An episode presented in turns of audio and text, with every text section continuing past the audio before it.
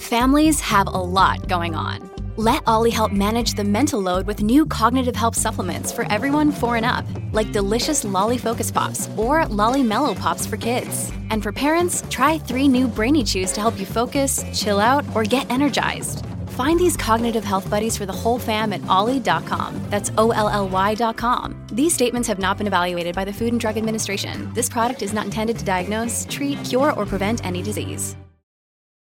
Look, Bumble knows you're exhausted by dating. All the, must not take yourself too seriously, and 6'1" since that matters, and what do I even say other than, hey?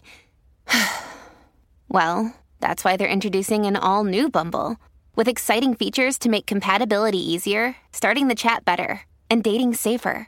They've changed, so you don't have to. Download the new Bumble now.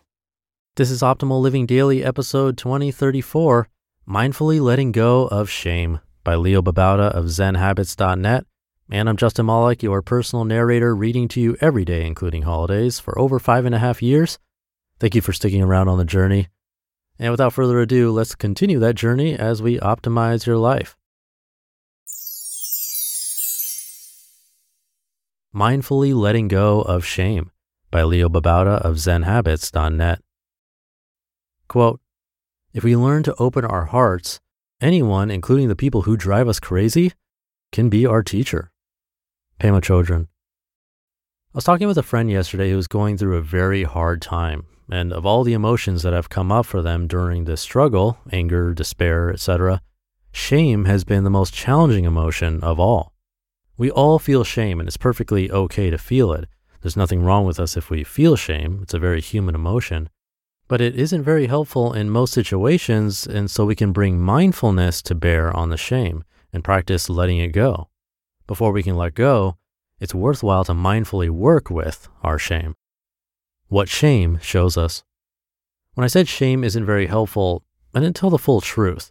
Actually, it's very useful in showing us what we think about ourselves. When we feel shame, it usually is because we've done something that we think says something shameful about us. And so it shows us where we believe there's something wrong about us, something inadequate, ugly, unworthy of love. Of course, that belief is not true, but in order to let go of that ingrained belief, we have to see it first. Shame shows us where that belief lies hidden. I'll give some examples from my own life. I've been overeating lately, an old habit of mine, which has led me to feeling overweight and not sexy. This has brought up feelings of shame about my body and lack of discipline. The shame says that I believe I'm ugly and undisciplined, and therefore inadequate and unworthy of love. I went through a very busy period lately where I dropped all of my cherished habits for a few weeks, like exercise and meditation and accountability. This brought up shame for not, again, being disciplined, but also not practicing what I preach. The shame says that I believe I'm undisciplined, an imposter, inadequate. And I felt a lot of shame when I fell into debt. This brought up shame that showed my belief of being bad at finances, bad at taking care of my family, bad at being a father and provider, and again, inadequacy and unworthiness of being loved. In the end, the core belief is that we are inadequate and unworthy of being loved. But the reason we believe those is that we believe we haven't lived up to some expectation. Being successful, being lean, being disciplined, being generous, being a contributor to society, being environmentally conscious, etc. The expectations are in our minds, but they were given to us by society's messaging since birth. These expectations and beliefs are not so solid as we believe.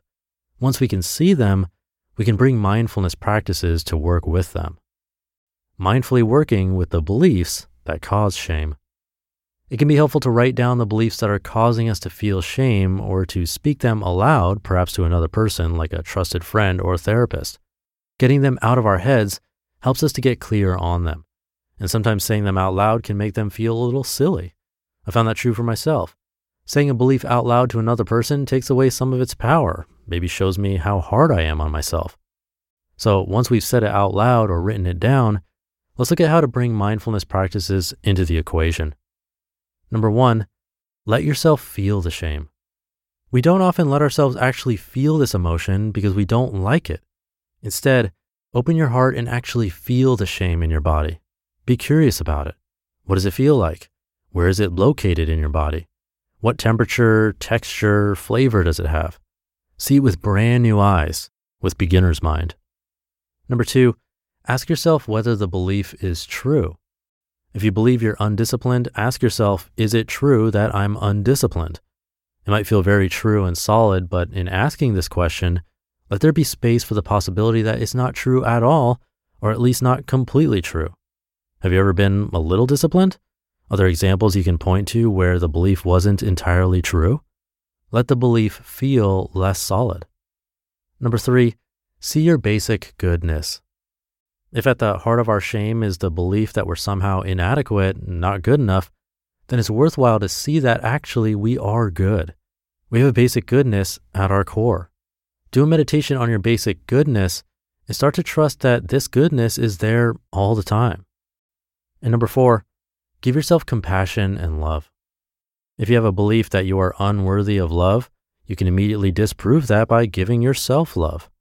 First, practice the muscle of love and compassion by feeling it for someone else. Imagine someone you love dearly and picture them having difficulty. Send them compassion, a genuine wish for their suffering to end, and a genuine wish for their happiness. Feel what this feels like and where it's coming from in your heart. Next, try it for yourself. Pour out the same feelings of love and compassion from the same place in your heart, but towards yourself. You are suffering as well and deserve your own love and compassion. Feel how it feels, and let this be proof that you are worthy of love. If you practice in this way, you might start to loosen your beliefs that cause shame and let yourself feel trust in your basic goodness and worthiness of love. And if you do that, the shame might start to drift away, not needed any longer. What would you be left with if you didn't have the shame?